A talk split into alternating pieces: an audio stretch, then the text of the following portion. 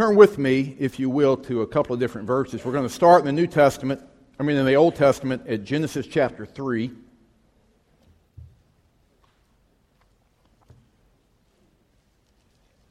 We're looking at the Christmas story the entire month. And as you turn there, we're going to also be looking at, John, at uh, Matthew chapter 2, and then we'll end up at Romans 5.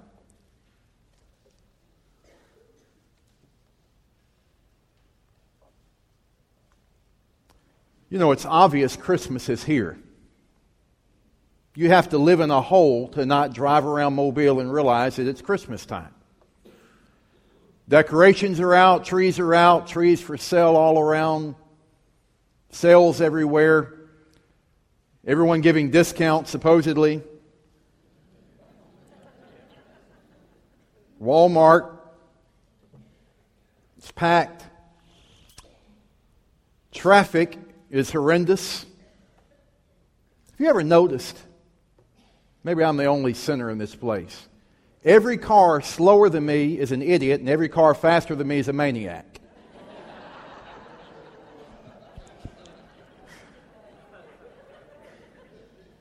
It took me almost an hour to get Wednesday night from the University of Mobile down Schillingers to uh, the West Side campus, and uh, just traffic is horrendous. It's obvious Christmas is here. But you know what's sad is how many of us and I would even say the majority of Mobilians will miss Christmas.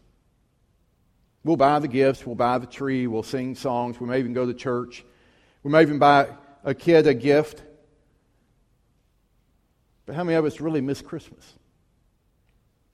Because we get caught up in so many other things. And it's debatable where the first Christmas tree came from.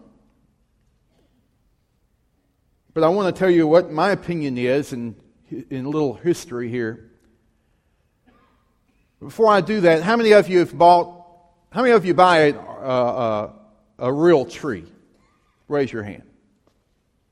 How about artificial trees? Wow, the artificials went out. During the 25 days preceding Christmas, 34 million trees will be purchased across America. 34 million. My understanding is up in Canada, they grow these trees up in the mountains, and the helicopters will go over. They cut the trees. Helicopters come over. They bundle them up, put them, and helicopters carry them over to the interstate or the highway, and then trucks pick them up. Then they put them on trains and they send them down here to Lowe's, and I go over there and buy one. That's how it happens. And we go over and we choose a tree, and then we purchase the tree, and we haul the tree home, and then we fight with the stand to get the tree up, and then we decorate the tree, and then we put gifts under the tree, and then we look at the tree and we sing songs about the tree. But what's the tree really about? You ever thought about it? Where'd that start?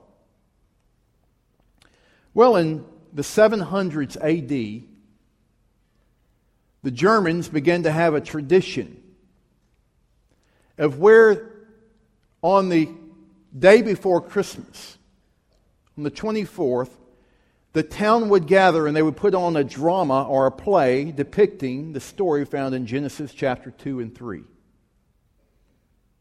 The story of Adam and Eve, and you know it well, but of course, where there's a tree there in the Garden of Eden, and God says, Don't eat of the tree. And he, God tells Adam to stay away from it. And he gives Adam his wife Eve, and Eve comes along, and the serpent, who is cunning and crafty, comes to Eve and says, Oh, you can eat of the tree. If you eat of the tree, you'll be like God. Just go ahead and eat of the tree. And she goes over and she gets her husband, and they pick of the tree, and they go over and eat of the tree. And sin enters into the world. In fact, we see in Genesis chapter 3, verse 23, the result of the first sin, the first disobedient act before God. Says, Therefore the Lord God sent him out of the Garden of Eden to till the ground from which he was taken. So he drove out the man, and he placed a cherubim at the east of the Garden of Eden and a flaming sword from which turned every way to guard the way to the tree of life. In other words, at that given moment in time, When God said, don't do this, and they turned around and did it anyway, God had no choice but to separate them and cast them out of the garden. We see the result of that if you want. Flip over to Romans, and we'll, that's where we'll dive into for a few moments. In Romans chapter 6, verse 23, the wages of sin, the payment of sin, the result of sin, the consequence of sin is death. So we come along, and just as with Adam and Eve, we follow suit in being a sinner, and that sin separates us from God. It casts us from life eternally with God. And what would happen is the Germans would put on this play on the 24th on Christmas Eve. That's where we, why we call it Christmas Eve. Y'all think I'm kidding. And they would do this play, and they would have a tree on the stage as a part of the drama. And as they played out the Garden of Eden story, they had the tree, and in the midst of this play, Adam and Eve would take their sin, the apple, and they would go over and place it on the tree to signify that they were placing their sin upon the cross. And that's why a Christmas tree was actually called a Christ tree. But today we all probably have trees at home, decorated or undecorated or partially decorated, and we'll decorate it, water it, buy it, put gifts under it, sing about it, look at it. And we go out and we buy these beautiful ornaments and we hang them on the tree, or we have traditional ornaments that's been in the family for decades, but we always, we, but all of that while we're still forgetting the real purpose. The Christmas tree was called the Christ tree, and the original ornament was the hanging of sin upon the tree to depict man and woman's sin against God, found in Genesis chapter 3. How far we remove ourselves from the heritage and the truthfulness of God's Word. Now, look at me with me to Stay at Romans, but flip over just for a moment to Matthew chapter 2.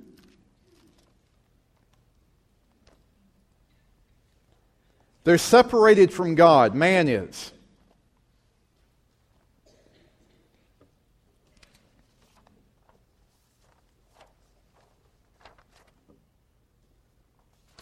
So, they need a Savior. And in Matthew 21, Matthew 1, verse 18, now the birth of Jesus Christ was as follows. After his mother Mary was betrothed to Joseph, before they came together, she was found with child of the Holy Spirit. Then Joseph, her husband, being a just man and not wanting to make her a public example, was minded to put her away secretly. But while he thought about these things, behold, an angel of the Lord appeared to him in a dream saying, Joseph, son of David, do not be afraid to take you, Mary, your wife, for that which is conceived in her is of the Holy Spirit. It's a divine act. Verse 21 And she will bring forth a son, for he will save his people, that's us, from their sins. That's our sins. Now, why in the world that they name him Jesus. Because there's only one Jesus who can take away the sins of the world from his people. And Jesus means Savior. Hence, the Garden of Eden, with Adam and Eve separated from God, the seed of sin being placed into our lives, and we continue down this path of a separation from God even while knowing who God is, not following Christ, not living out where we place our sins on the cross to which He died for us. And so here we are in this place of separation from God, eternal death, and God sits, turns around and does this. He says, I'm sending my son. You'll call his name Jesus, which means Savior, and he'll save you from your sins. It's the whole Bible in a nutshell. So, Christmas, even though it's amazing with family and the food and the pretzels covered in chocolate, the gift giving and all of those things, the simple truth is Christmas is about sinners in need of a Savior, and God knowing that need and saying, I love you, so I'm sending my son Jesus, and if you believe in him, you'll not perish but have everlasting life. Here is Jesus. What will you do with Jesus?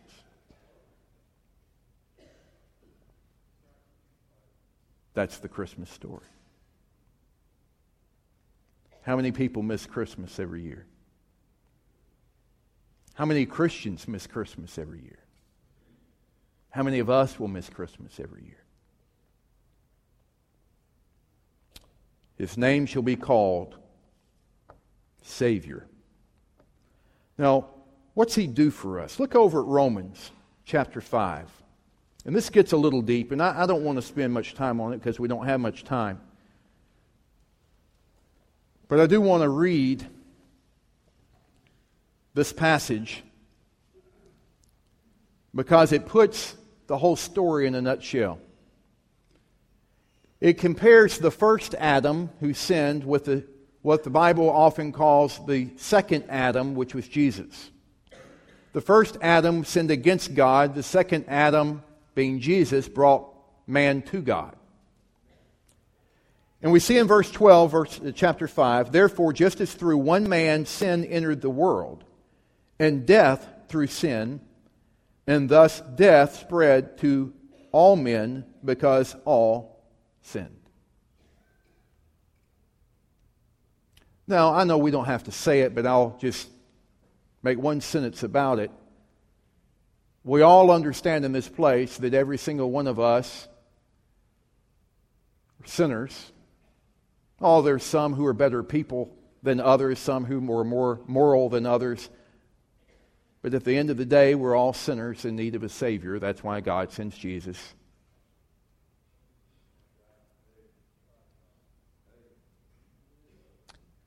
And so here's a Savior born to a manger, but through one man is death.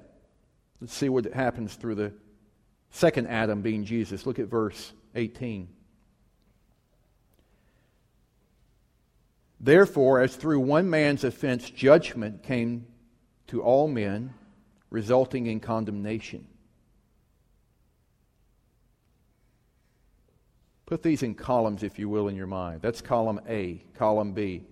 Even so, through one man's righteous act, the free gift came to all men, resulting in justification of life. So, on one hand, you have Adam, or us, sin, which brings condemnation. On the other hand, you've got Jesus, through his act, brings and results in justification. Look at verse 19.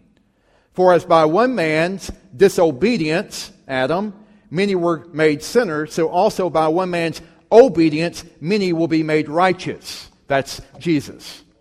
19. For by one man's disobedience, us, many were made sinners, so also by one man's obedience many will be made righteous. 20. Moreover, the law entered the offense might abound, but where sin abounded, grace abounded much more. So on one hand, you've got offense or sin that abounds. On the other hand, you have grace that abounds greater than the sin.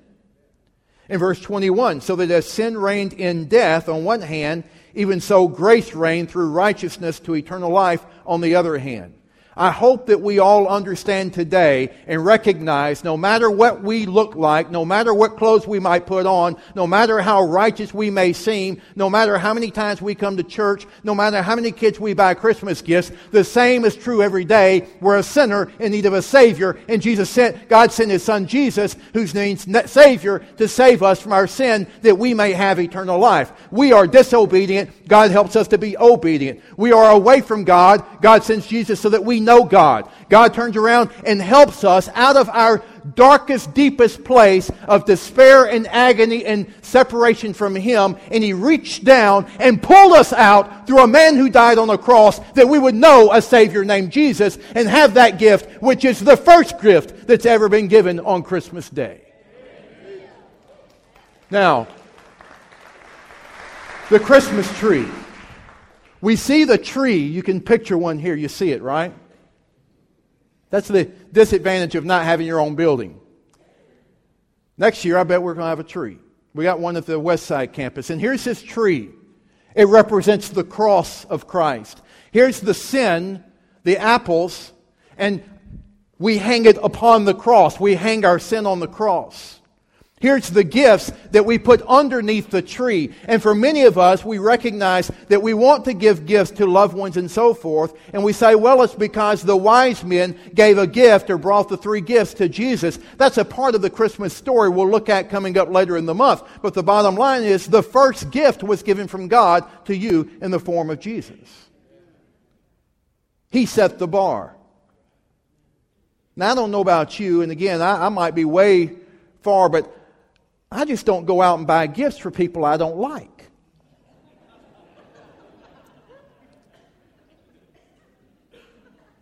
I don't go buy gifts for people that I, I just don't know. Who do you, I mean, let's be honest. Who do you buy gifts for? Will you reach in your pocket and pull out your money that you worked hard for or whatever, and you go to the store and you pick and you say, What can I buy? And you look and you look and you p- purchase that gift to give to someone else. Who do you give the gift to?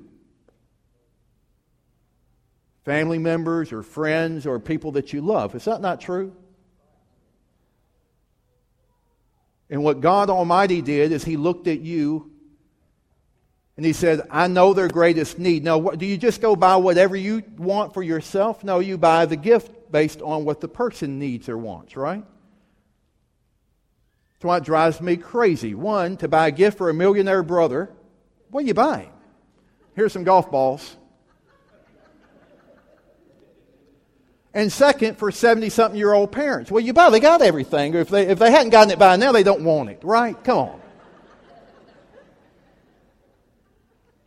So I have the hardest time with my brother and sister in law and my parents, the ones that I really want to buy the most for. I don't know, I don't have a clue what to buy them. So, you know, usually I'll go and get gift cards to restaurants because I know all of them want to eat. you buy gifts for people you love and you buy them things that they need and that they want.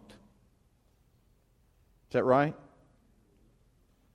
Just like God turns around and he sees you and he loves you and he, bought, and, and, and he, he paid a penalty, a sacrifice of his son, and Jesus was willing to go to the cross, to be born in the manger and come as, into, to die on the cross, to rise again so that you can have eternal life. He took your sin upon himself, and God gave that gift because, one, he loves you, and number two, he knows you need it.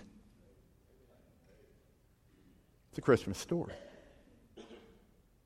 The star on top of the tree, the Germans put a star on top because that was, of course, the story of the wise men finding Christ by the star as a sign. And so the Germans in the 700s put a star up on top of a tree.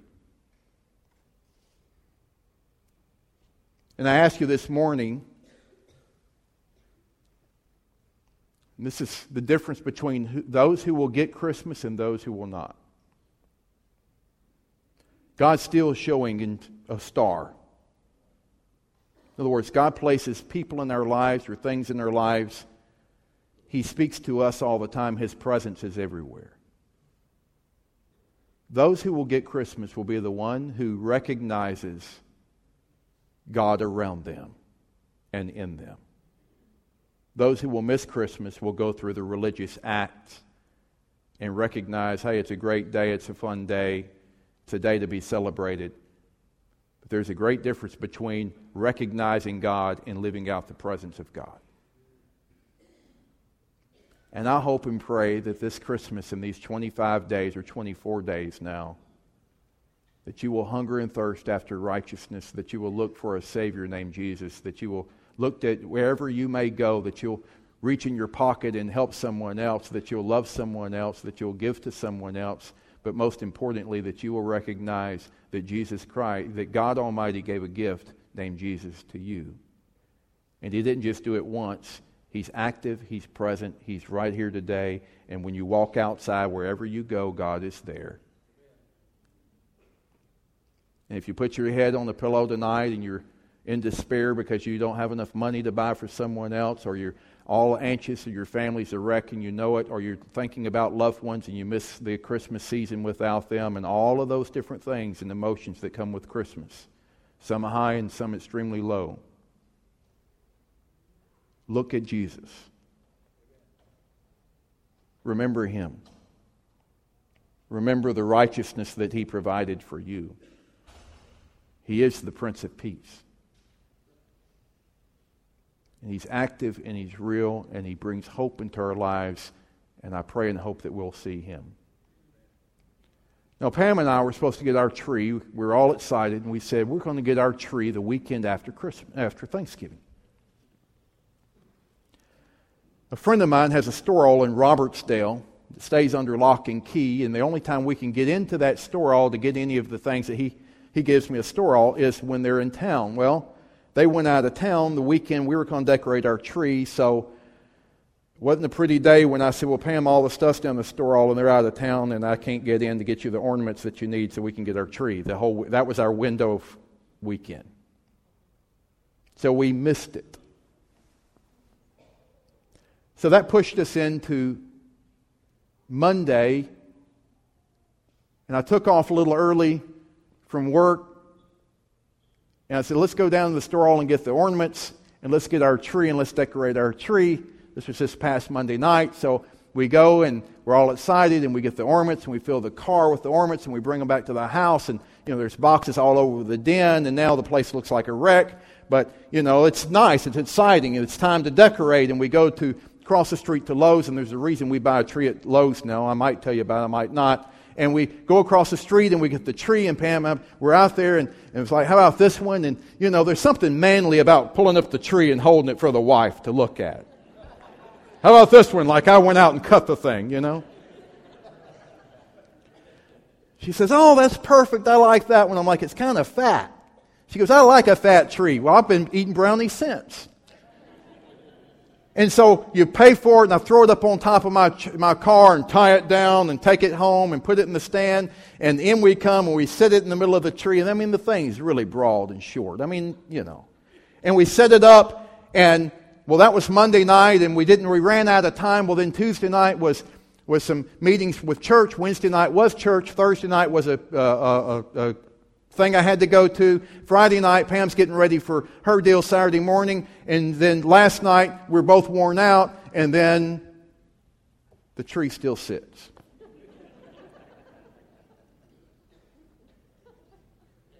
When I walked out this morning, I looked at, and tonight will be church, and then we'll go on. And as I walked out this morning, and I looked at the tree, and I looked, and he looks a pitiful sight. He's there all by himself, not a single light, and he's just sitting there with boxes all around and waiting on us to do something with the tree. He can't decorate himself, right?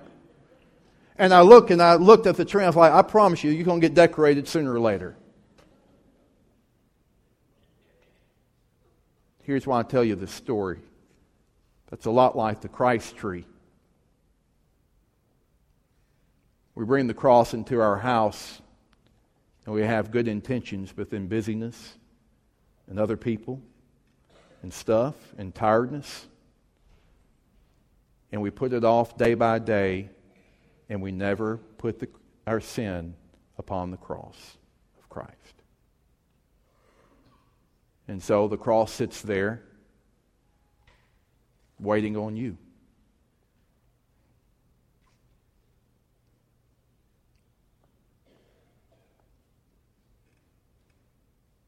Last year, no, the first year Pam and I got married, a couple of years, two years ago. My wife's from Cleveland, Ohio. They literally have white Christmases. It's cold. Her and her daddy goes out every year and buys a tree. They bring it in and decorate it. It's cold. It's crisp. I mean, all those Christmas songs about "I'm dreaming of the white Christmas," they they live it out. Well, she marries me, and I bring her to the jungles deep south, 65 degrees and we're going out to buy a Christmas tree. I cannot replace her daddy in that going to buy a tree. And I wanted to be, welcome to Baldwin County. And so we go over to the, like the real trees where they're cutting them and we're going to take them and, put, and take them home. So I go over, how about this one, Pam? Perfect. throw it on top, bring it home, decorated the whole thing, sit in the middle of the house. Everything was great. Our first Christmas tree, except that it was burning hot and wasn't white, but other than that, it was good. And here's this great looking tree in the middle of the house. And the next morning, I hear tears, and I'm like, oh boy, what's this going to be about? And I walk in there, and she goes, There's spiders all in the tree. I said, Spiders? I'm like, Oh, those don't hurt anything. Don't worry about it. By that afternoon, I left. I came back in. When I came back in, she had a vacuum cleaner with a long tube on it, and she's sucking everything on that tree that would fit into that little pipe. Mama had given birth to the babies. And there's spider webs going in every direction.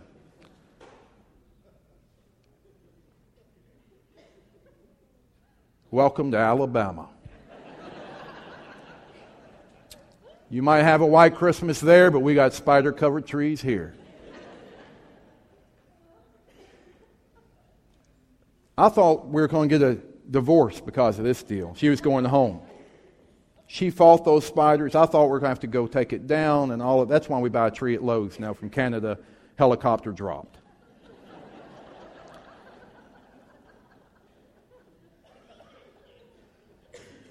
she fought those spiders and fought those spiders and fought those spiders for three days, and finally there was nothing left.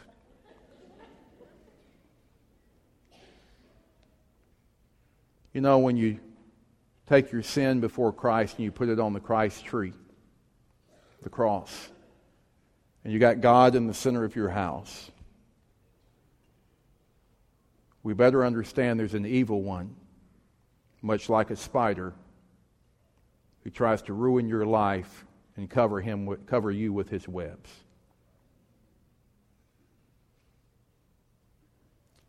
Living out the Christian life is not an easy task. But through the power of the Holy Spirit, He helps us.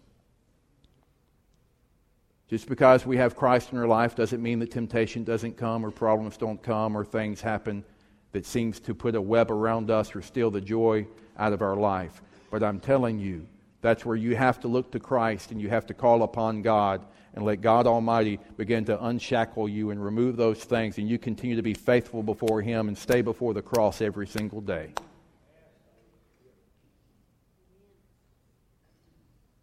Don't you give up because God hadn't given up on you. I don't care what you've done or where you've been or how far you've strayed. He sent a son named Jesus because he loves you and he gave you a gift. And the gift has no usage until you open it and do something with it. So I encourage you this Christmas to one, consider going home, getting a bag of get, get an apple, or if you're a big time sinner, get a bag of apples.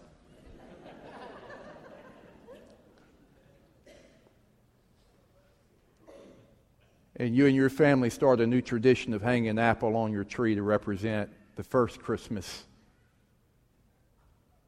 of why Jesus came as a Savior.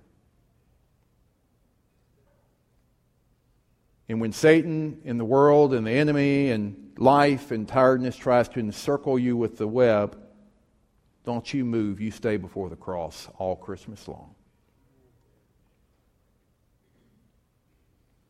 And when you have sin in your life, and some of all of us are sinners, today, in just a moment, within the next two minutes, I'm going to invite you to take your sin and put it on the cross of Christ.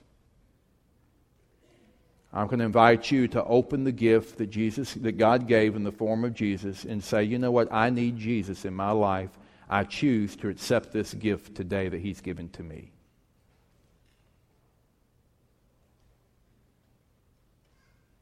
That takes a willful choice on your part.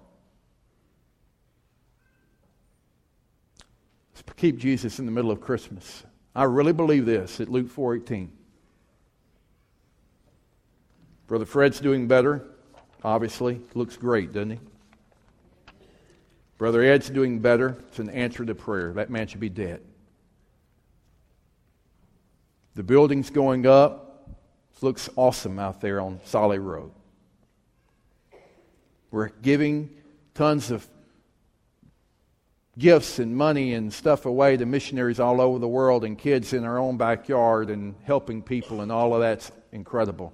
We have musicians coming next week. It's going to be an amazing thing, too, with a group called Impact. And Veritas here today, and tonight, the Holy Communion. We're, we've got, I'm telling you, God is at work, but it's not because of these things.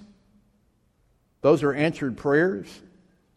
God is at work at Luke 4.18 because he's choosing to be at Luke, uh, to, to be at work at Luke 4:18 and his presence is everywhere and his presence is real and God wants to pour himself into you and I and I'm telling you if we will hone in and focus on Christ and make sure he stays centered place and, and under the help of the Holy Spirit you will have the most amazing Christmas and this church will have the most amazing Christmas that any of us have ever spent because together we're going to experience God like never before